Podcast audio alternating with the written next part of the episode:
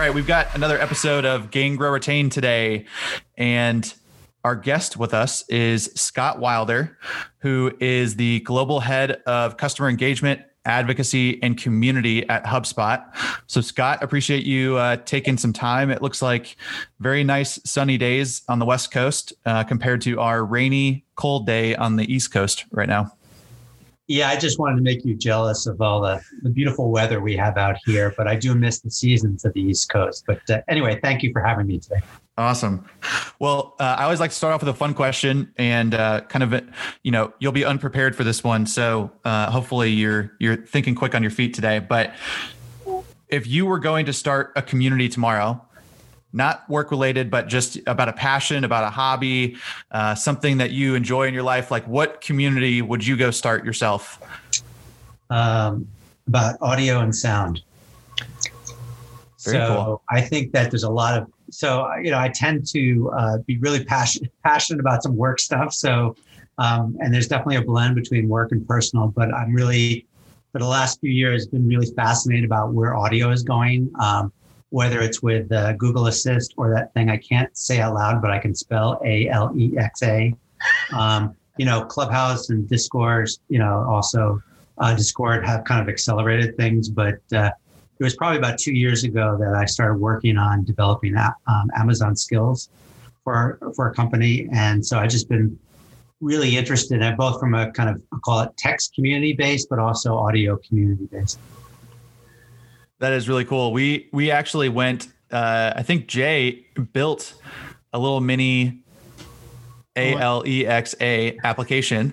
We had it, and it was all around customer success. We were trying to give out customer success knowledge through a skill.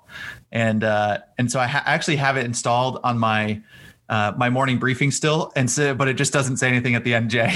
Yeah, it still says our name and everything else. I could never get it to work exactly the way I wanted it to, but I think there's such huge opportunity in that, and it's relatively untapped as a channel, right? I mean, who actually does that today, at least in the B2B software world that we all live in?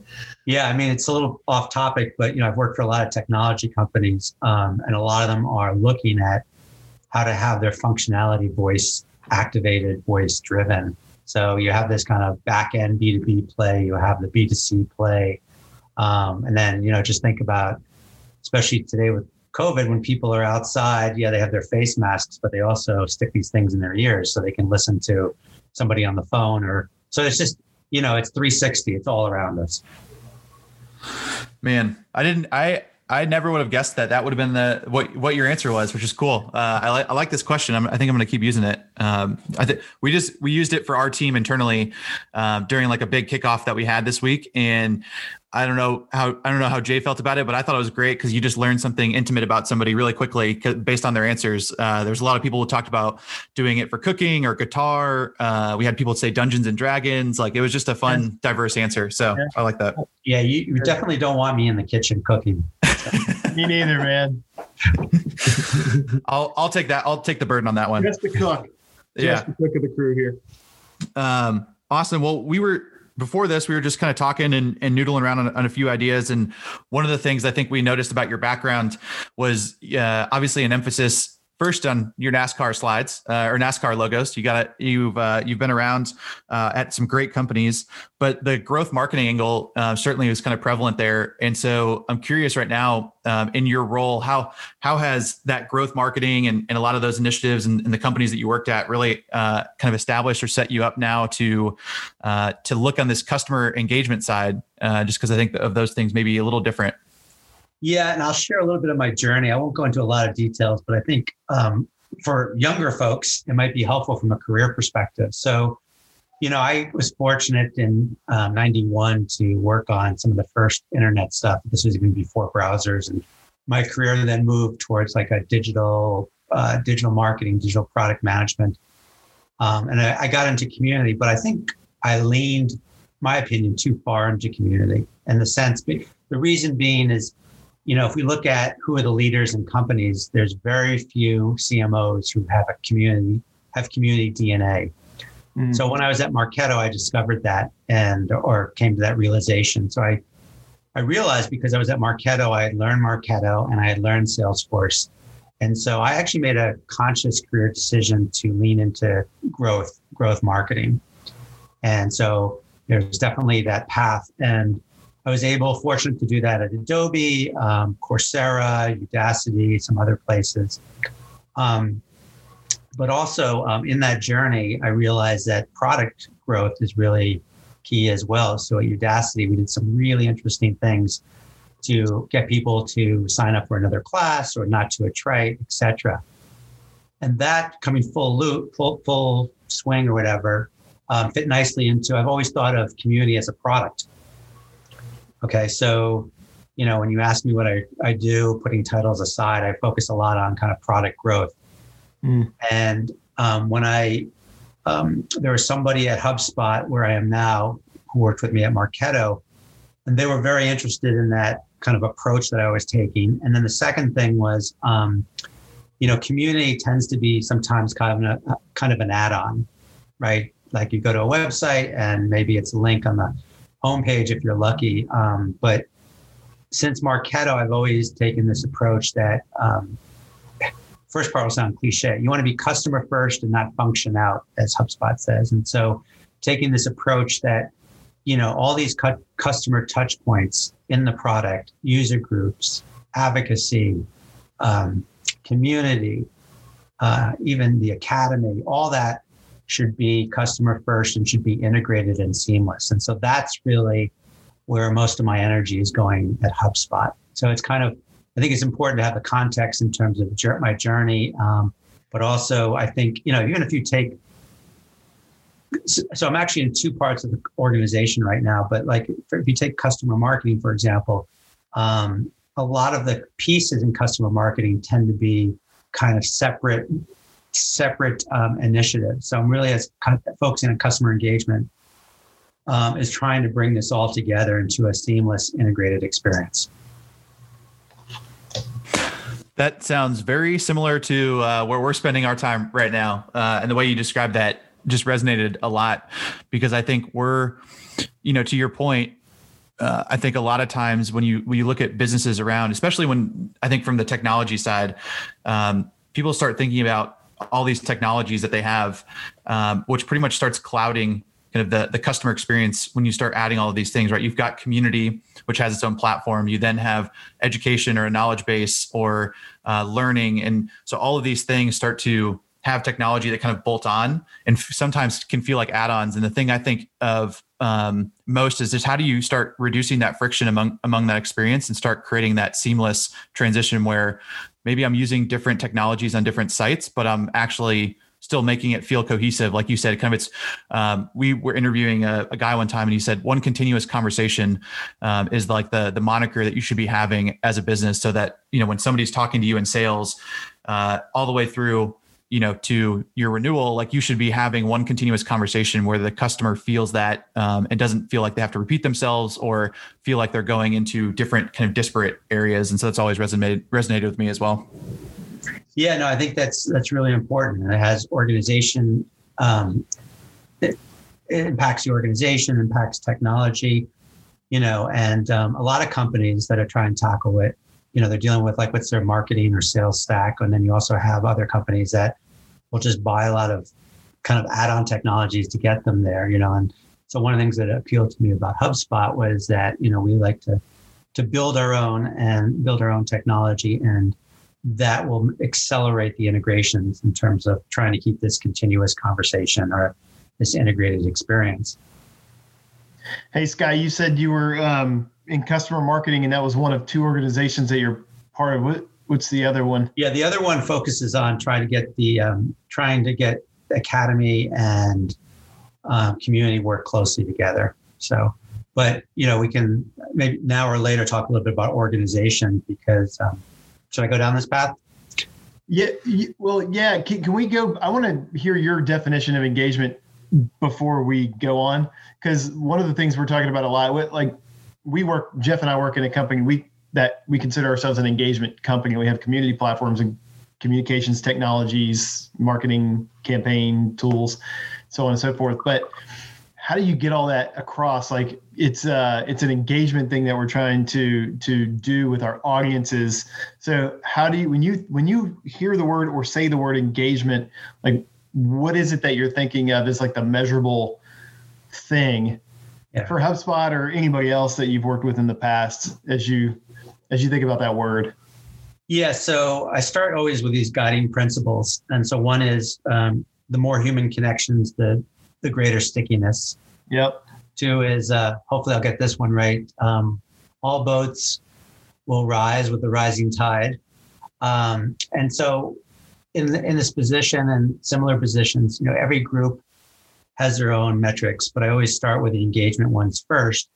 And for us here at HubSpot, it's the number of active users on all these platforms, either together or separately, at a portal level and an individual level. And for us, portal is someone's instance, right? So, you know, company XYZ, how many employees are engaged overall, looking holistically at these platforms, and we have specific metrics that we track to that. Does that make sense? Yeah. So you actually track it all the way back to product usage, because that's the ultimate outcome. Yeah. We look at product usage. We look at retention metrics as well. So whether it's, you know, customer retention dollars or lifetime value or just overall retention numbers. Yeah. So we really try and tie it back to the product itself. Now, you know, if it's community, since, you know, you guys have a community, you know, you can look at the engagement metrics there in terms of, you know, speed to response, who's answering, et cetera. I think one nuance is that we as the employees are not, I don't want to look at what percentage of responses the employees are making. I'm looking at what percentage do our customers or partners make. And then it gets a lot more granular than that, right? So, you know, you can break it down by different types of users as well. But it's the engagement metrics. And I have about three metrics around the product that are all tied to engagement and retention, and then, you know, three more kind of holistic ones. And I think one of the challenges too, as you're bringing this all together, is you need to look at it across the different platforms, right? So, you know, we happen to be on Carlos for community. We have, you know, Bevy for some other, you know, for events. We have our academy. So I'm also looking at this holistic view. Yeah, it's a challenge that we have is tying all that together, even for our own company, right? And we're a community company, but like tying all that together and having it mapped to, people want ROI, right? Like they want return, like, okay, we're going to invest in community. Well, what can I expect to get out of that on the other end? And I think what I hear you saying is for HubSpot, correct me if I'm wrong, you got engagement in some of these programs, community, training, support, so on and so forth. And then that drives product usage, which drives renewals and outcomes from a financial perspective for HubSpot. Is that the way you look at it and try to tie it together end to end internally? Exactly. And we know that, and, you know, probably makes common sense. It's not totally one driving the other, cause and effect, but, you know, the more people that are on this customer engagement experience, right? Because it's multiple platforms. The more people that are involved in this experience, the more they're going to spend with us, or the more likely they're going to stick with us over time. Have you been able to prove it out mathematically, or people just, do they take it for granted? Not take it for granted, but they assume that, look, if we're doing this, it's, I think I understand like the psychology of the HubSpot, you know, culture, which is like, rally around the customer, and that's just part of how you do it. But then, like, we have to figure out how many dollars we're going to put into that. So, is it hard ROI or soft internally that you guys? No, it's a hard ROI. It's a little tricky with like a control, you know, versus the test scenario.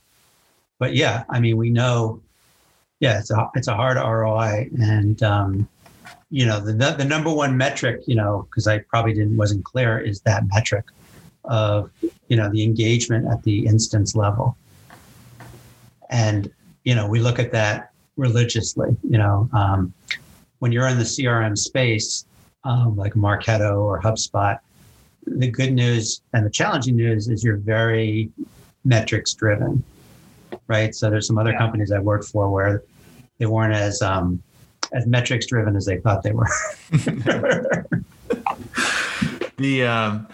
This is like the path that we're going down right now, though. Like you were just talking about, like actually putting together some of these dashboards and bringing together some of these data sources so that our teams can actually look into accounts, just like you're mentioning, and saying, hey, this account's active on our community, or this account's active on education. You know, here's some of their usage metrics, but like getting some of that insight so that we can go have just more personalized, valuable conversations with customers, and being able to get back to this whole concept of driving value. You know, I think sometimes can get lost in the shuffle. Like, you know, I think people toss that word around, but when I know which type of training you've taken, or I know how active you are in our community, that's actually an additional layer that I can provide of value where I can point you, you know, given what you're interacting with, what you're engaging with, I can point you to areas that you're probably more likely to go consume and feel comfortable consuming, which I think is the thing that we're working towards right now. Yeah. And you can, you know, that metric, you can slice and dice it based on what products or features they're using. You can slice and dice it based on, you know, is it enterprise or, you know, kind of small business. You can slice and dice it by, for us, we have multiple products, so you can do it at the product level. And that's where it gets really, really interesting. And, you know, it's not a key metric for me, but is a key, really important is, you know, self-service, obviously, right? So that's another way to look at it. Yeah. Well, as we were diving into this, we're about to start talking because you're in two organizations right now, like you mentioned. And so I'm curious how you've kind of found that division, like sitting in kind of two different orgs and impacting those. Is that challenging right now, or you feel like those are harmonious? And then we can kind of dive in maybe some more organizational questions that we've got. So, you know, I like to tell stories. So when I was at Intuit, it was clear when we were first creating community, and that's a whole nother story, great story about how it started. But I worked out with the company there to move groups every 6 months. So I moved to the product group, to the marketing group, support group. And then eventually we just said, this is like a center of excellence and it should be kind of floating. And, you know, the good news, bad news is multiple people will write my review. So, you know, a similar model we've taken now is, you know, I'm in these groups, but the people working on these initiatives, you know, I'm the business owner of it, but it's really cross-functional. I mean, there's support, there's marketing, there's product. You know, it's you can't draw an org chart because it's, you know, there's a few people on the team, but most of it's dotted lines. And so it's that frame of mind of just thinking of it as a, you know, a center of excellence. I'm not trying to, you know, it might sound kind of, you know, too grandiose, but if you approach it that way, and all these dotted lines can impact that. And then you just need to, you know, be kind of structured and process driven to make sure that everybody is aligned. Our COO likes to say alignment is key to your strategy, or alignment is our strategy. Back when you were back at kind of those early Intuit days and kind of creating the center of excellence, was it generally speaking back then that community was living in marketing for the most part in these technology companies, or was it living somewhere else in the business before you kind of started this center of excellence idea? So it started. So this was 2002. The quick story is that I was running the e-commerce website, and all the product managers and product marketers wanted me to create content for them. And I said, well, unless you give me money, I can't create it. Like I don't have the team. And of course, nobody had the money. So kind of on the side, we created this, my manager and I, pretty much I created this community, and it just like grew overnight. So it came out of marketing. But when I first needed to hire moderators, I did tap into the support group. There. So it started in marketing, which again, I think was a little unusual. You know, usually a lot of these start in support. And then after we got some traction, that's when we decided to make it more of this kind of center of excellence part of the organization. And somewhere there's a really good interview that Pete Blackshaw did with me about from that time period where I talk all about this. Yeah, so it started in marketing, which was unusual. And then I brought into support, and then I just brought in other parts of the organization. Yeah, it's the more and more you start looking into the community, it's crazy how much value there is for other parts of the organization. You know, it truly does. There should be something that somebody can glean from it in every part, especially when you start thinking about how it can influence product, but then even like messaging and getting marketing involved, like what's the content opportunities we can produce. And then clearly, you know, trying to get our customer success teams engaged and driving more kind of connection, like you mentioned, to our actual employees and getting that stood up. But I do think it is crazy when you start breaking that down and understanding almost all of the byproducts that can come out of a community, and then where it goes and how do you operationalize it and process it. Like that's the thing I think people are maybe starting to tap into more and more now, because community is becoming such a big word in the space. It's becoming, you know, more popular, especially over the last year or number of years. But I thought that is the most interesting part I think I've seen recently with a lot of our customers is they can kind of stand up the community and they get it engaged. But then they might be missing the byproduct opportunities of producing extra content or getting product people involved or other things. So yeah. I always find that interesting. Two examples. So, you know, if you just, and this is where again, customer engagement comes in. If you start going through the customer journey and figuring out like the different touch points of the customer or different people in your ecosystem who can interact with them, there's definitely a community opportunity. So two examples are, you know, even I think, you know, I mentioned to you once that, you know, one of my guiding principles for the community is we want to focus on helping our customers master the product, master their craft, and master their careers. So sometimes it's not sequential like that. Like people will say, I want to learn about marketing. So they come to HubSpot and they interact with a professor. Well, that professor can contribute a lot to the community as well, right? And you can integrate those two. So that's one example. And the other one, which, you know, I wish I was smart enough to think of, but, you know, somebody on our partner team reached out to me. You know, I've only been with the company for 5 months, but reached out to me recently and said, we want to look at our onboarding process for our partners and to figure out how community and events and all that can play into it, right? So those are two like kind of random use cases where this engagement platform, and again, I'm not saying community now, I'm thinking of the engagement platform can play into this. Yeah, I like that. I like it. I love that quote that you do, the master your craft, master your product, craft, career. Yeah. Master your product, master your craft. Sorry? Is that yours? Did you come up with that?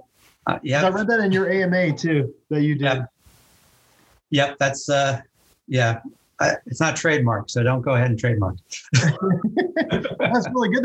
I mean, I think that's the cool part that we've learned about community. And I mean, I think Jeff and I consider ourselves relative novices to community, especially if we look at somebody like you who's been doing this for a long time. But one of the things we found is that, yeah, you can learn a specific skill, but it's really about career development. We've had a lot of people that have come through our community that we get these notes back and it's like, hey, you know, I found a job last year because of a connection that I made through the community or something that, you know, you guys help facilitate. And it's just so gratifying to see that happen. And I would guess inside of an ecosystem like HubSpot, where you have access to both sides of that marketplace, you probably see a lot of that kind of connection being made to further people's careers actually physically in that way. Yeah. I mean, you guys are in a great space. You know, customer success has really kind of taken off in the last few years. But you still have a lot of people that are new to it. And they're trying to figure out like what the craft is. And it's a little tricky, you know, to figure out like, you know, if you're starting out your career, what it is. And then, you know, what are the career opportunities? Like if I do this today, what can I do in 2 years or 5 years or 10 years? I don't know. I can't think that. I can never think beyond 6 months, but some people. It's because of that Intuit experience where you just went from group to group. You're just trained that way now. Yeah. Well, I think also in a lot of this is another guy in principles. I try and have these bite-sized timeframes, these small timeframes. I mean, just personally, yeah. You know, you start out with a personal question. I think of the day as 3 8-hour blocks. You know, 1 8 hours I'm working, 1 8 hours I'm sleeping, and 1 8 hours it's a trade-off between work and kids and family. But I think the same way in terms of, you know, our roadmap, you know, I think the same way with our engagement platform in terms of the roadmap, you know, 1 month, 3 months, 6 months, and then I stop because the world's going to change a lot. Yeah. I'm too far ahead and you're locked into something that's not going to make sense in 6 months.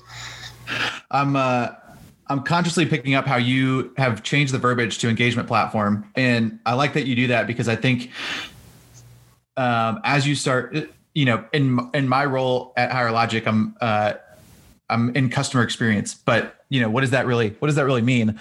But when you break it down as a customer engagement platform, to me, I can clearly see how those pieces are starting to come together. But, how come you started doing that? Or why do you think that's a big, or I guess internally for you, is that a big thing to get people kind of stopping to think only about community and starting to think more about how these engagements actually span larger than just kind of connections on a community? It's, you know, there's engagement in other ways and or other kind of mediums or platforms that we're actually doing.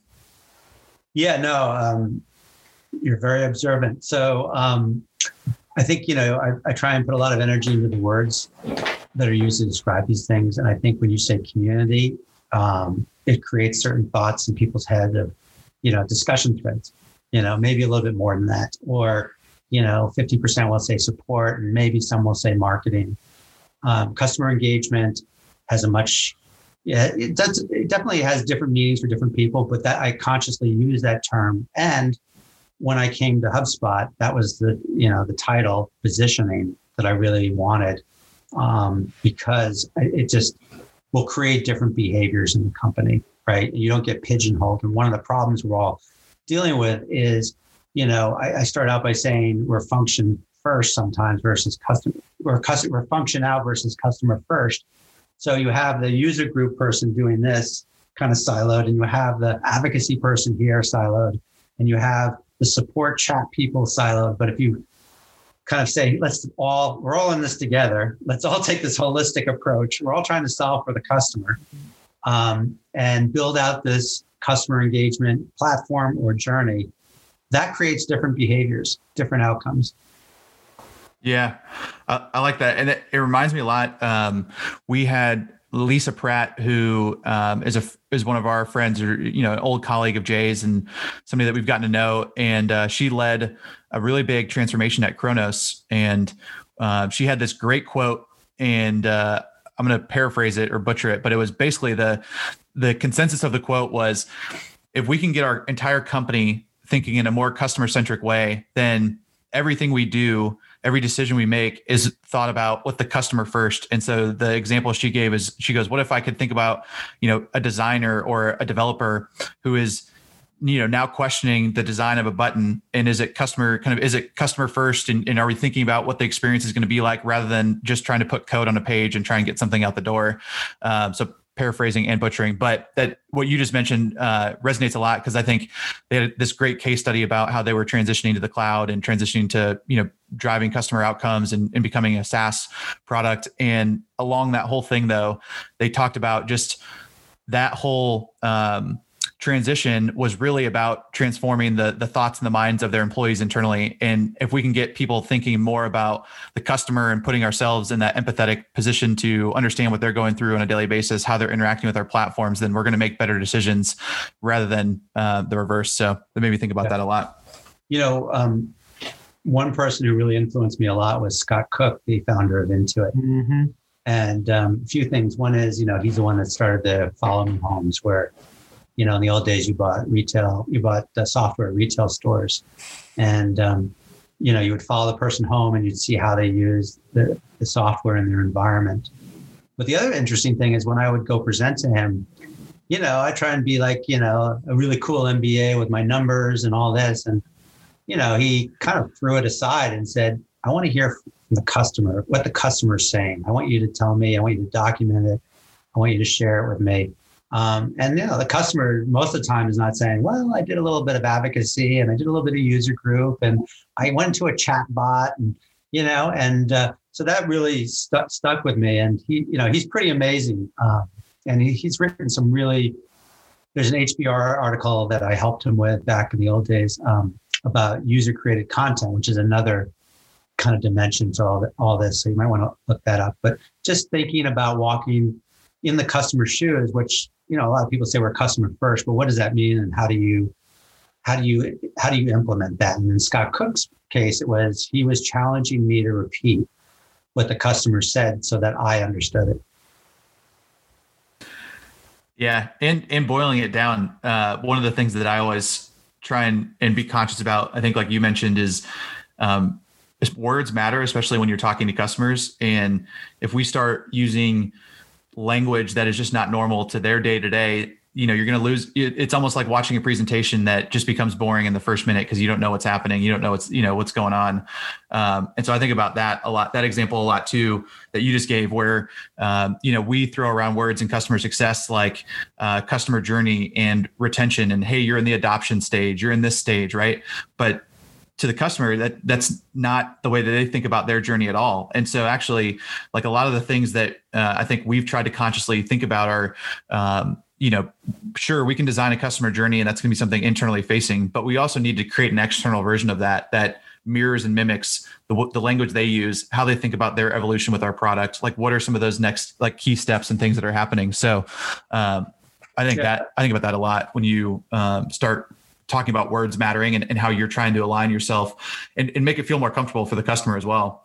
I mean, that sounds great what you guys are doing. And, you know, another story is, so when I worked at American Express as my first job. Geez, I didn't even see that one on the list. Yeah, it's not even on there. That's my first job out of business school. So we were all set up by a green card, gold card, platinum card. When I got there, the reason they did this was interesting, but what they said is we're going to have these cards, but we're going to take our whole customer base and look at it based on tenure, right? Because I could be a one-year gold card person or a one-year green card person. And that's how they set up the org. The reason they did that was, because they also were coming up, well, there's many, I can go into that later, but so that again, like how your org is set up, you know, that changed a whole different mindset. Like all of a sudden I was thinking of the customer, how long they use the card versus did they actually spend on the card or not, right?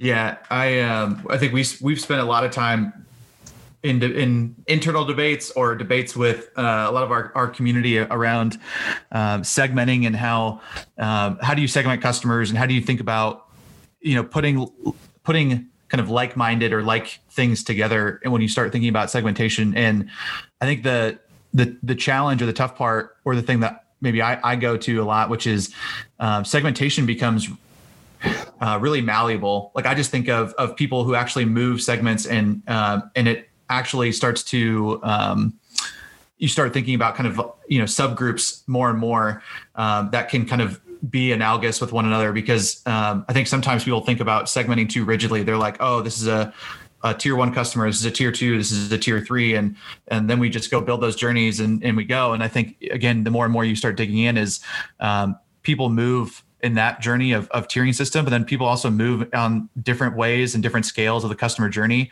So to me, it's continuing to figure out how do you drive more small groups, and then how are those small groups then having similar experiences, or they have similar tendencies that you want to follow. But I think a lot of times, you know, Jay and I, we were doing a consulting business for 3 years and digging into these B2B SaaS companies, and they would think so rigidly about segmentation. And I think it was really hard for us to get to describe to them how we were thinking about how, yes, there needs to be some formality and some rigidness, but then you also need to allow for like fluidity in that process as well. It's kind of a hard thing to describe, but I think it like resonates when you start thinking about your own journeys as a customer. Yeah. It gets back to Scott's point too, about like, how do you think about those segmentations and then organize accordingly? Like which one do you choose to organize how you set up your business processes internally, right? That's a hard question to answer, and we struggle with it ourselves even now. So, curious. Yeah. No, I mean, it's great to hear you guys focus on that, or trying to tackle that. So yeah, and people are going to be part of different segments, as these communities form kind of smaller groups, or as user groups become more virtual. You might have the women in technology group, right? So that's one type of person.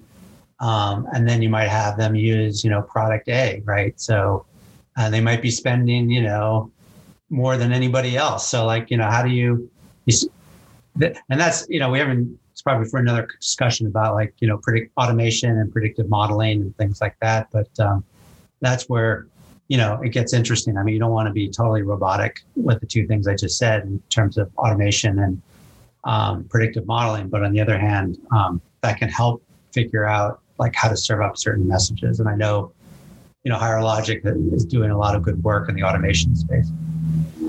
And then like, how do you show the impact of something that's cross-functional on all the different segments? It comes back a little bit to the metrics discussion we had up front.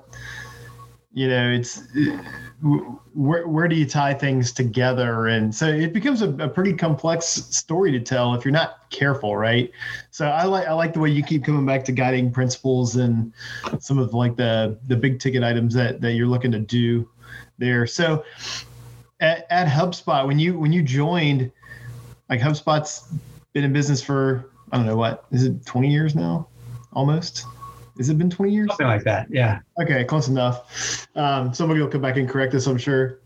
But like, when you joined, what was your mandate with community and engagement? Because I've always looked at HubSpot as like sort of a shining example of how to drive great, not just customer engagement, but engagement with the market at large.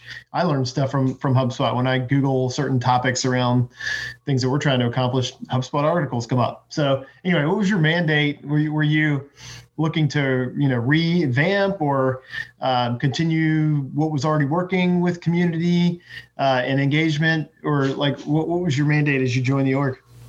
Yeah, to take these different initiatives and platforms and marketing programs. So, like webinars, user groups, advocacy, community, customer stories, and basically create a seamless experience to help drive that engagement number I mentioned earlier.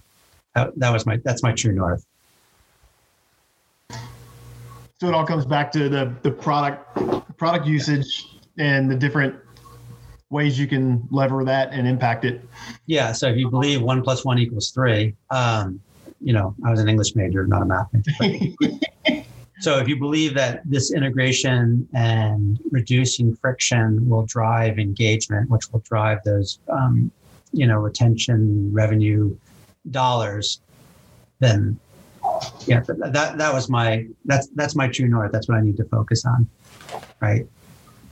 So I think, we do, performance reviews and all that, which are great. HubSpot is really, good in terms of leading with the heart and focus on the individual.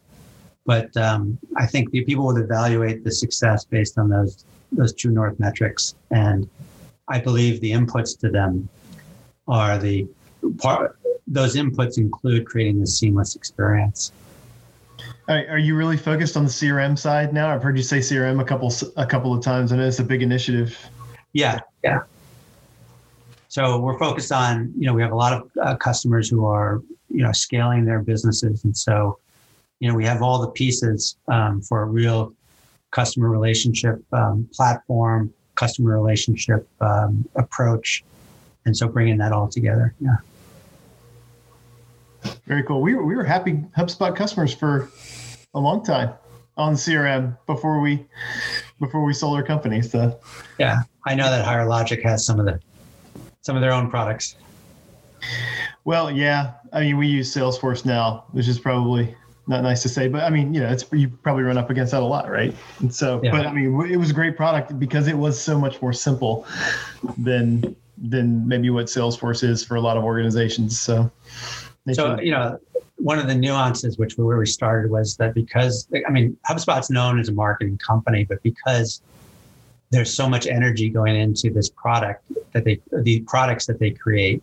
We mostly build all our own products. We try and have a common code base, all this stuff. It's going to make my life easier as I go through my HubSpot journey, right? In terms of like stitching this all together. Yeah. The back end data piece and stitching these like programs and platforms together is like the name of the game these days. If you can get that, it's like the holy grail. Yeah. Awesome. Well, Scott, we are coming down to the end here, and I've got maybe like one more question that I'm thinking of in my mind. Going back to getting back to a personal level, what is your favorite fruit? Kiwi. New one. Okay. I've asked this a lot. I've gotten a lot of strawberries. There's people with mango. Kiwi that's a first. So I appreciate that. So I never had a kiwi until I was like 15 years old. So that's why. And then I think I really like the texture of fruit. And so it's just something about the kiwi, right? And those little seeds and all that. Sweet, sour. Yeah. I haven't had a kiwi in so long. Now that you said that, I can't remember the last time I had an actual kiwi. My kids love them. Man. Well, Scott, if people, this is your chance to do some self-promotion, but if people want to find you, do you do any writing? Are you on LinkedIn? Are you a big Twitter? Where can people come find you and engage with your content and those types of things? So don't be bashful. Yeah, you can always stalk me on LinkedIn or reach out to me. I pretty much get back to everybody on LinkedIn. So that's probably the best place. One of my New Year's resolutions is to start writing about some of this stuff. But LinkedIn's probably the best place, or you can send an email to swilder@HubSpot. You can also come to the HubSpot community. If you're a traveler, you can come to San Francisco. I'm on Myers-Briggs and ENFP, or on the Enneagram of 7. So I love meeting people. So feel free to reach out whenever you want. And that includes you guys. I love it. I appreciate that. Yeah. Well, one day we'll have to do this live, out in San Francisco, and be able to hopefully enjoy maybe a little bit more normalcy some point soon. But Scott, I enjoyed this. I think I've already written down a ton of stuff on my notes, and I feel like we're going to be having to do this again at some point soon, because there's some good stuff that you've got here. So appreciate you sharing. Hey guys, thanks so much for taking the time to listen to the Gain, Grow, Retain podcast. If you liked what you heard, please take a moment and share the podcast with your friends and colleagues, and subscribe. We really appreciate it. Talk to you soon.